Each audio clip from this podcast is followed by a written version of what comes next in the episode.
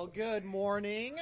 You'll notice I have no Bible and no notes, but you'll learn why in a second. Well, my name's Gary.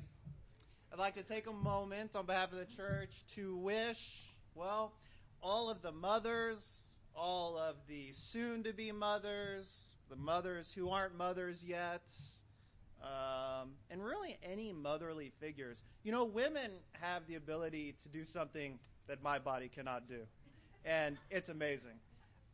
And so, on behalf of the church, happy Mother's Day to all of you.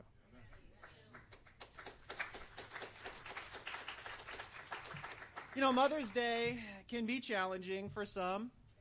I think about the people who have lost a relationship with their mom, maybe never knew their mom, maybe there was abuse, maybe there was all of these different things that can cloud a Mother's Day and the meaning behind it. And for that, I want you to know that I see you, and we see you. And, you know, Mother's Day was challenging for me for a long time, and you'll learn about that a little bit at the end. You'll hear a story. But one of the things that I have learned is that God has a plan. God has a plan. And that plan may be very different than yours and what you think that plan should be. You know, God has a very different perspective. A very high-level view can see a whole lot more than we can.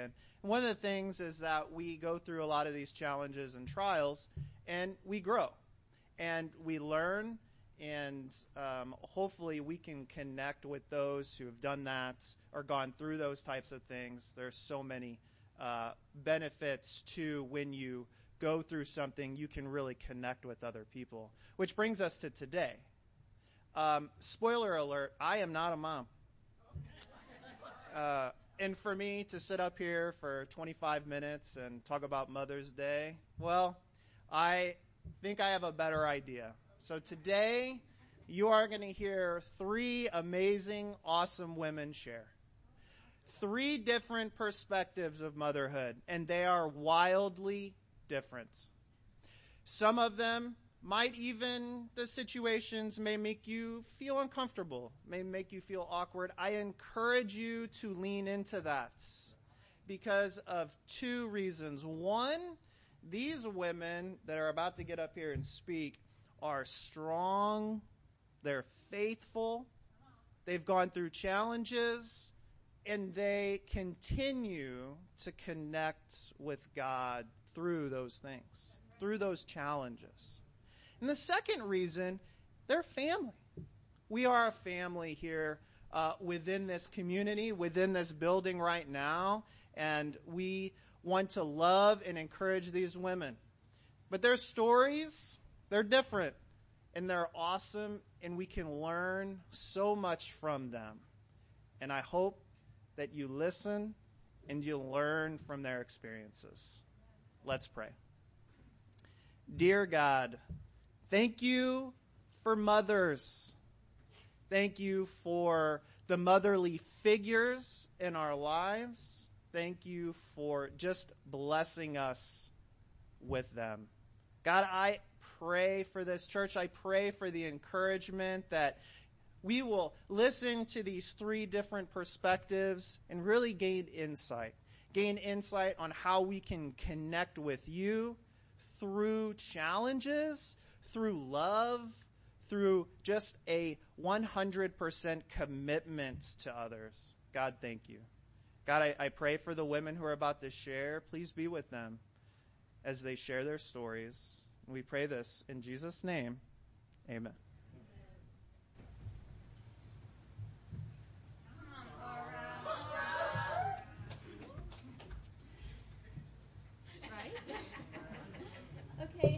Mother's Day and good morning to everyone. Sorry, I just don't want this to fall over while I'm up here.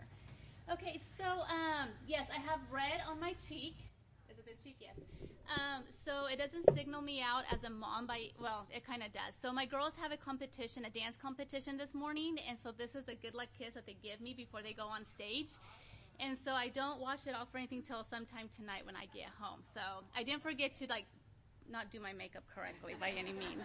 So Philippians chapter 4, verses 6 through 7 says, "Do not be anxious about anything, but in everything by prayer and pleading with thanksgiving, let your requests be made known to God.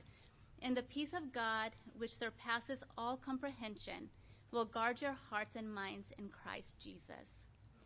Being a mother is learning about strengths you didn't know you had and dealing with fears you didn't know existed.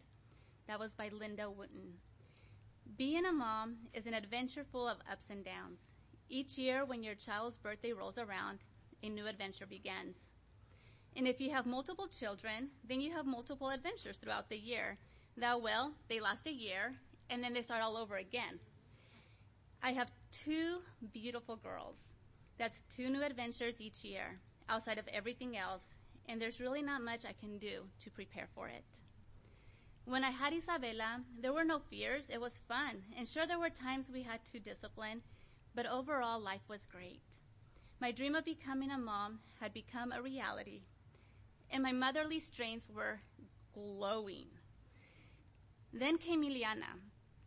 I was put on bed rest at 32 weeks, and my baby was born at 34 weeks.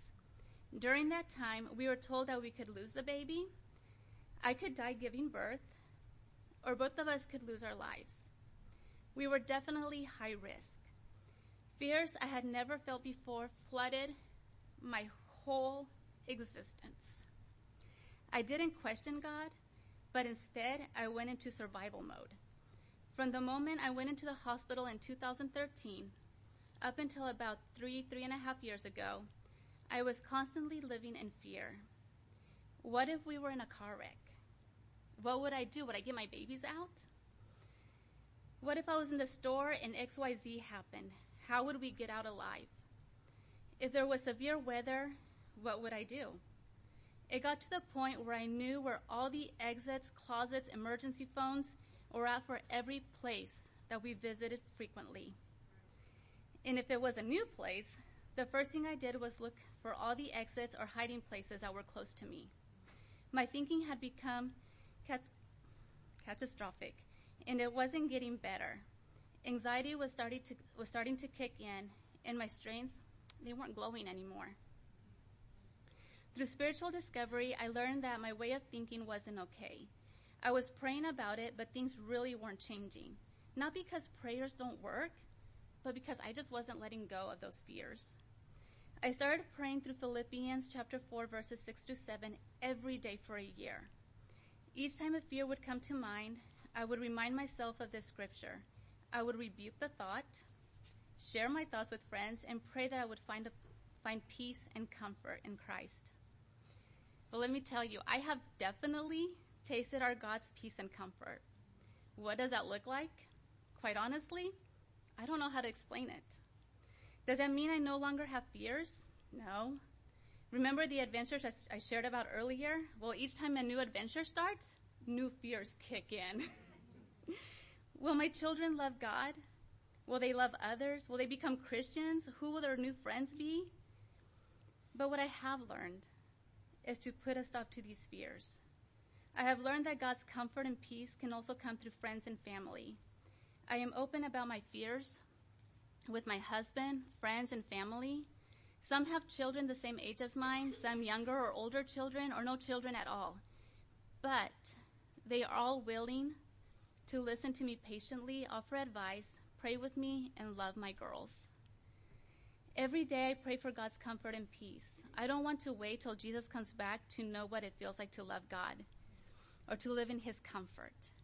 I mean, God is offering it now, so I'm going to take it.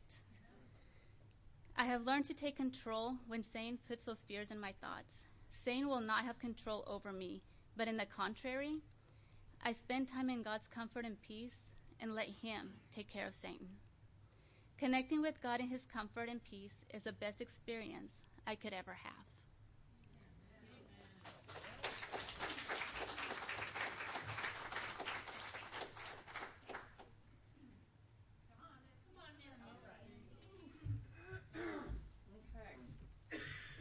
For those of you that don't know, I'm very nervous, so just know that.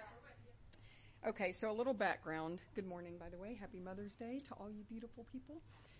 My name is Misty, and I am a single parent of two beautiful children, now pretty much adults. Clay is almost 20, and Madison's almost 18. Tear. So I've been single parent since 2008, so about 15 years, most of their lives now. So it's been a long, hard struggle. And whether you're a single parent or not, you know there are struggles to it.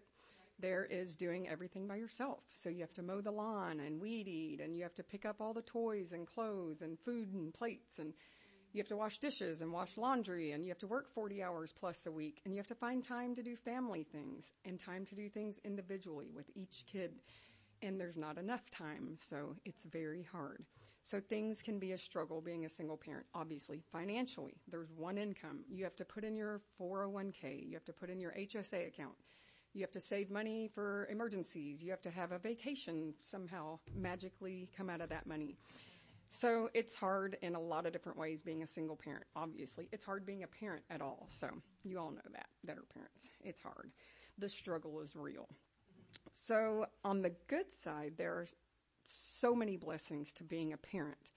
And being a single parent, for us in our household, it's different because we don't have that parental unit and the kid unit. We're all one unit. We all work together in our household. We discuss everything, and we plan things together. We convince each other why our way is better, and we find agreements in there somewhere. So that's kind of nice being in a single parent household, is we are a very, very close unit, sometimes to a fault, but it's nice. So, I grew up in a very small family, just me, my mom, my dad, and my sister, and we did everything ourselves. We didn't have a lot of friends over. We didn't go places because there was other people there, so it was always just us. So when I became a single parent, I thought I had to do everything by myself. I thought I had to figure out how to get kids to and from everywhere and how to financially make things work and how to, just find the time for everything. And then I found the church, and it kind of becomes your backbone. It's your family. You almost have to lean on them to make it work. You can't do it as a single parent without that family unit, which is you guys. For Clay, I'm not a male. I don't have any male perspective to give him for anything. So many of you brothers have reached out to him and shared your perspective and your views and your thoughts, and y'all have given me opinions and suggestions on what to do, and that means a lot to us. You've invited Clay to Saturday morning breakfast, and that was really cool. That means a lot to us that you accepted him in. Madison, all the ladies, we've had problems with people not wanting me to invite her to things, and they're like, oh, don't bring your kids, But all the ladies at the church have always been super welcoming and have said, don't even ask anymore. She's always welcome if you're welcome. And that means a lot to me and her both. And Marissa has been, her mentor has meant so much to her through the years with prayer and sharing Bible studies, and they've cried together and laughed together. And that means a lot because I'm very different from Madison, and I can't always have that side that she needs, and Marissa has done that for her. So that means a lot. So having the church there has been amazing. Just you guys have really, really been a family to us, and that means a lot. So when my mom passed in 2010, I remember thinking and praying to God that I didn't want it to make me angry, and I didn't want it to let me fall away from him and me blame him and get mad. And it was just the opposite. I remember me and a neighbor and a sister. Sorry, I didn't think this would happen. I thought I'd be too nervous to cry. I remember us hugging and just falling to the floor and hitting our knees and praying together. And I remember thinking, I don't know how people get through life without him. And it's the same way with kids. I don't know how people can raise kids in this world without knowing he's there with you to support you and to support them. It's not ideal that they don't have a physical father around, but when you have the perfect father to lean on, it kind of leaves room for you to just be mom, and they can look up to him and who he is as a father to all of us. So that's amazing to have. And what was my other thing? So they are amazing disciples in Christ, and each one of them continues to amaze me and keep me going on my path. Clay is the most amazing person at his quiet time, daily prayers, reading his Bible, and I mean, he will hit his knees, turn the lights out, and just lay down and do his prayer time. Like, it is amazing to see him. Bible study, this kid knows everything out of the Bible. I have to go constantly to him. When did this happen? And who was the ruler at this point? And okay, I think I got it. And it's, he always acts like he doesn't know, but he always gives the perfect answer. And I'm like, you knew. But Madison is my Wednesday night savior. So every Wednesday night is a struggle for me. And I come home from work super tired. And I always come in the door, do we have to go tonight? And every Wednesday, she doesn't even hesitate. Yeah, like, it's not a question, Mom. And we always enjoy it. As you know, when you do go, it's wonderful, and it gives you that boost throughout the week. So it has been amazing being a single parent. It's been a struggle, but, man, the blessings that I've seen through them just helps me to stay going and following Christ. And I want to be, you know, you don't want being a single parent to change anything in their future. So it's great to have you guys to help and support us. And I love you guys, each and every one of you, and I couldn't do it without y'all or him. So love you guys.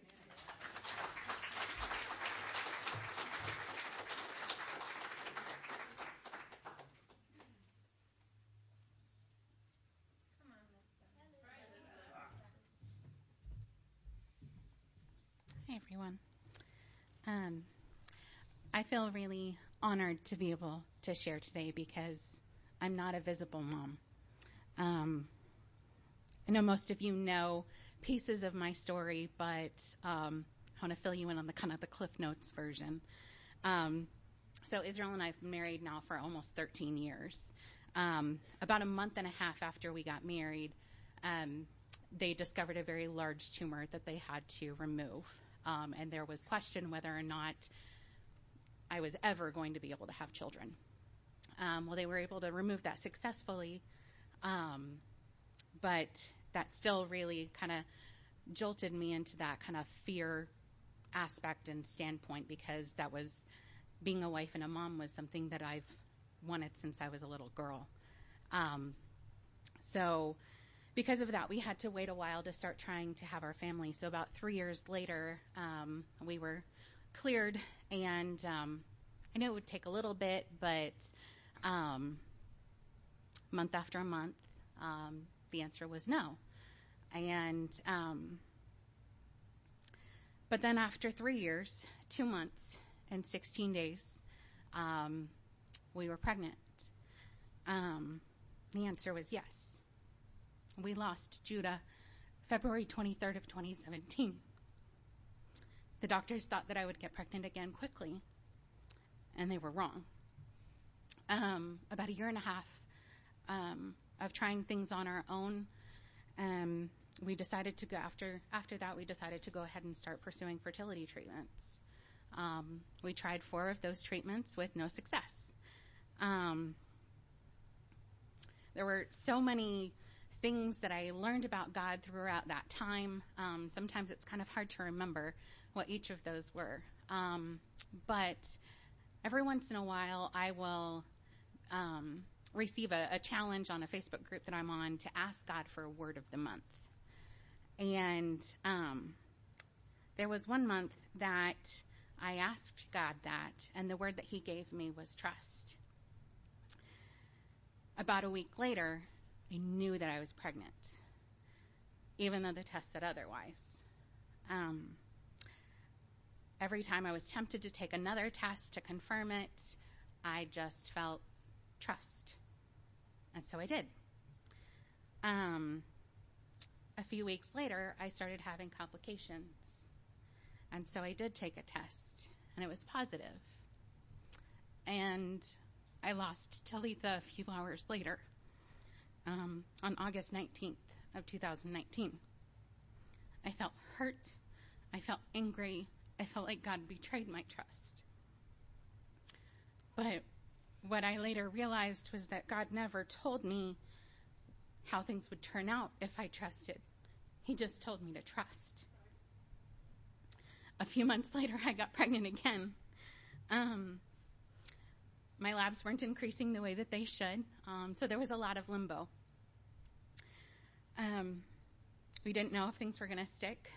I remember during that time telling one of my brothers that I don't know if I can stay in relationship if God allows me to lose this third baby.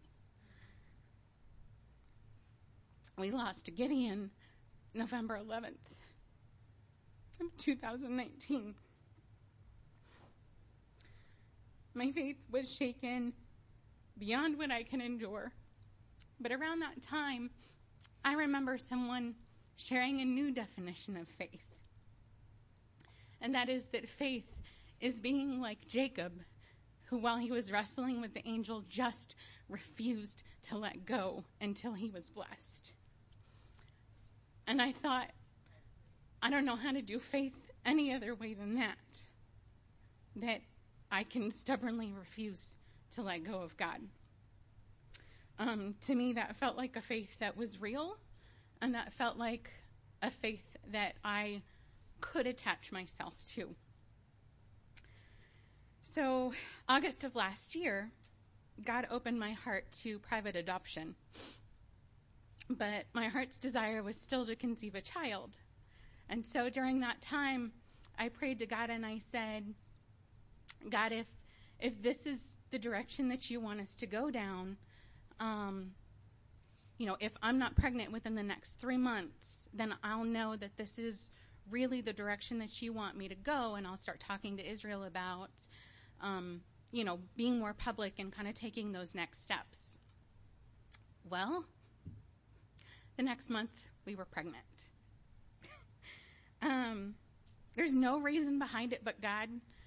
No fertility treatments, no doctors, no holistic treatments, just God.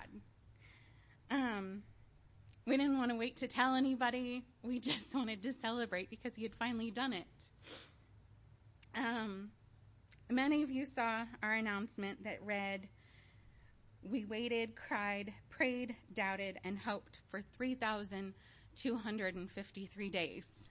Sometimes miracles take time.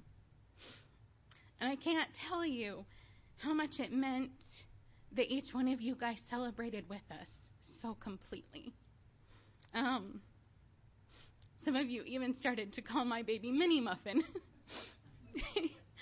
And I treasure those moments, and I don't regret a single one. So Azrael was called to heaven on October 3rd of last year. So this is my story of motherhood so far. It's messy. The emotions are messy. Trying to figure out what I'm going to tell people when they ask how many kids I have is messy. What I'm learning about God within this last 9.5 years of fertility challenges, that is messy. Mother's Day's emotions are very messy. I feel so honored and so proud to be the mom of 4 children who are in heaven, who are perfectly made, and who are waiting for me. But my arms are still empty and they're still aching. And I don't have a promise of them being filled. And I also so deeply and greatly want to celebrate my own mother. So you can see I'm a mess. But several years ago, as I started sharing my journey a little bit more openly, other people began to open up their mess and their stories to me, and we found community. I realized that God wanted me to share and reach out in the midst of my mess, not wait until the struggle was over and there was a pretty bow on it. I've seen that no matter what your journey or what your story is, whether or not you're a soccer mom, the single mom, the one who's just trying to hold it together mom, it's all messy and it's all overwhelming at every single stage. And that he wants to use every part of the journey, not just the parts that are complete, not just the parts that we know how it ends. Most recently, I listened to a sermon titled faith that captures the attention of heaven. Of course, I was interested. My arms are still empty, and I don't know when or how they're going to be filled or if. So, and the next steps in our journey aren't clear. And so my ears always perk up when I see or read things like that. In the sermon, he spoke from John 12 after Jesus predicted his death. It says that Jesus said, "Now my soul is troubled, and what shall I say?" In other words, how do I pray? Option A, "Father, save me from this hour," to which, of course, I would have responded, "Yes, get me out of this situation, I'm done." But Jesus said, "No, it was for this reason I came to this hour." Jesus chose to pray option B, "Father, glorify your name." And a voice came from heaven, "I have glorified it, and I will glorify it again." Jesus saw that in the midst of what was about to be a very messy situation, that the right prayer was somehow that God would get glory. Rather than praying to get out of it or to get resolution or to become more comfortable, he attached himself to the mission of heaven, that God would be glorified and that others would be saved because of him. So the sermon went on to say that the prayer, "God glorify your name," is the prayer that he always answers. This challenge has wrecked the focus of my prayers lately. Am I praying in light of heaven's mission or my own? Is this the prayer that I'm willing to pray? That if my situation never changes, that others could see him working in my story and see him because of my story. My Azrael would have been due 2 weeks from today. I should be massively pregnant right now. In my mind, there has been no greater glory brought to God than for us to finally be able to have a child after so many years of waiting and hoping and so many prayers from so many people. After I lost her, I asked God, "How can her death bring you more glory than her life did?" And I still don't have an answer for that. Like I said, my story's still messy. But I have to believe that God is working all of my mess in a different plan.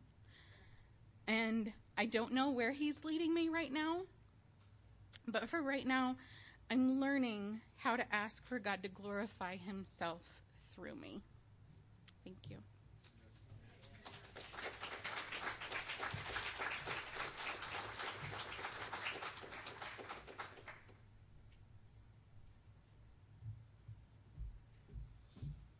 Well, if you needed proof on why I didn't sit up here for the last 25 minutes, you got it.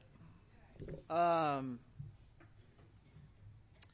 had some closing thoughts, but to be honest, I'm going to scrap those. And I'm honestly just going to respond to the three women. You know, one of the things that we learned from Laura is that we have to let go of fears. There are so many fears that entrap us, and she gave great examples. Maybe your fears are something different. You know, maybe it's the fear of not trusting God, or the fear of where is my future going to go, and what does that plan look like? You know, she learned that you connect through God through comfort and peace, and I couldn't, that preaching is as perfect as it gets.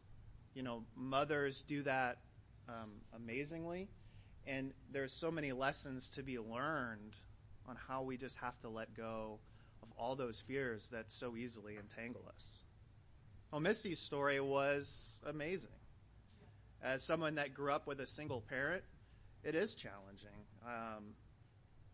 And And it's so good how we learn that she relies on our unit as the three of them. You see so much God in that, and how, I mean, just think of all the things she mentioned. She was mentioning vacations and spending time individually and all these things that she thinks about. And as a step parent, you know, I think to myself, man, I don't think of that. Is she just has so many things that she thinks about on how she loves her kids, and just so many godly characteristics through that. And she learned that you just can't do everything by yourself. That there's God, there's the community, and then there's family. You know, Alyssa's story is challenging. I don't know, in all honesty, 100% honesty, that if I went through that, I don't know if I could trust God. Just hardship after hardship after hardship. I just sat back there and thought to myself, my goodness, I just don't know. And I mean, if that isn't a story of perseverance, of godliness in every way, shape, and form, that is just an amazing story to me. Lissa is an amazing woman, and she talks about her life being messy, and I just admire that so much. I admire her trust. I admire her, all the things that she has dealt with, and I think to myself, is that something I could do? And I hope that you sit there in the seats and think, is that something I can do? Because that is a great example. I'm going to read a Bible verse. It's very popular. We talk about God's plan. We also talk about mothers. In Psalm 139, verse 13, it says, "You made all the delicate inner parts of my body. You knit me together in my mother's womb. Thank you for making me so wonderfully complex. Your workmanship is marvelous. How well I know it. You watched me as I was being formed in utter seclusion, as I was woven together in the dark of the womb.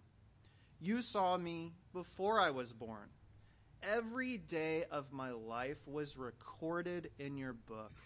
Every moment was laid out before a single day has passed. How precious are your thoughts about me, O God, they cannot be numbered."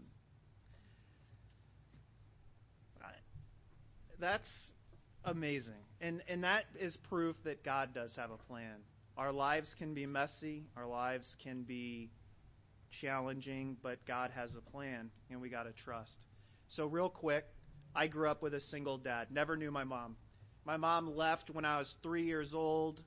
My parents had me at an extremely young age. My parents are young for how old I am. And, I grew up with a single dad. He finally got married when I was 19, but in all honesty, even when I was raised by a single dad, but I was raised by my grandmother. My dad traveled for a living. I could not stand Mother's Day. Mother's Day was a challenge. Mother's Day was a reminder that my mom didn't care about me, but took care of her four other kids. Mother's Day was a reminder to me that, you know, I wasn't good enough to stick around, and that there were four other people out there that she gave birth to that she cared about. And that's tough. It's tough. It's tough when, you know, I hired a private investigator when I was older just to find out more about her. I had a half-sister reach out to me, one of those kids, her children reach out to me, and I was just so bitter I just didn't even meet her. You know, I just didn't want anything to do with it. By that point, my heart was hard, so hard, and it took a lot for me to change Mother's Day. My thoughts on Mother's Day, and my thoughts have changed because I married someone who I really do consider is one of the best moms I've ever met. you know, Kelsey is, as she has a crazy story of her own. I would have had her come up and share, but she is part of my ending here. So I was like, well, let's not overkill it. But it was the first time I saw someone like talk to children the way she does and connect with the way she does. I just never seen that before. To be honest, I didn't even really like kids at that point. It was just who I was. It's not, I didn't understand them. I didn't know how to talk to them and deal with them. And Kelsey changed that for me. Kelsey changed the fact that Mother's Day means so much more than my own biological mother not being a part of my life. It's just, there's so much more. And she changed that for me.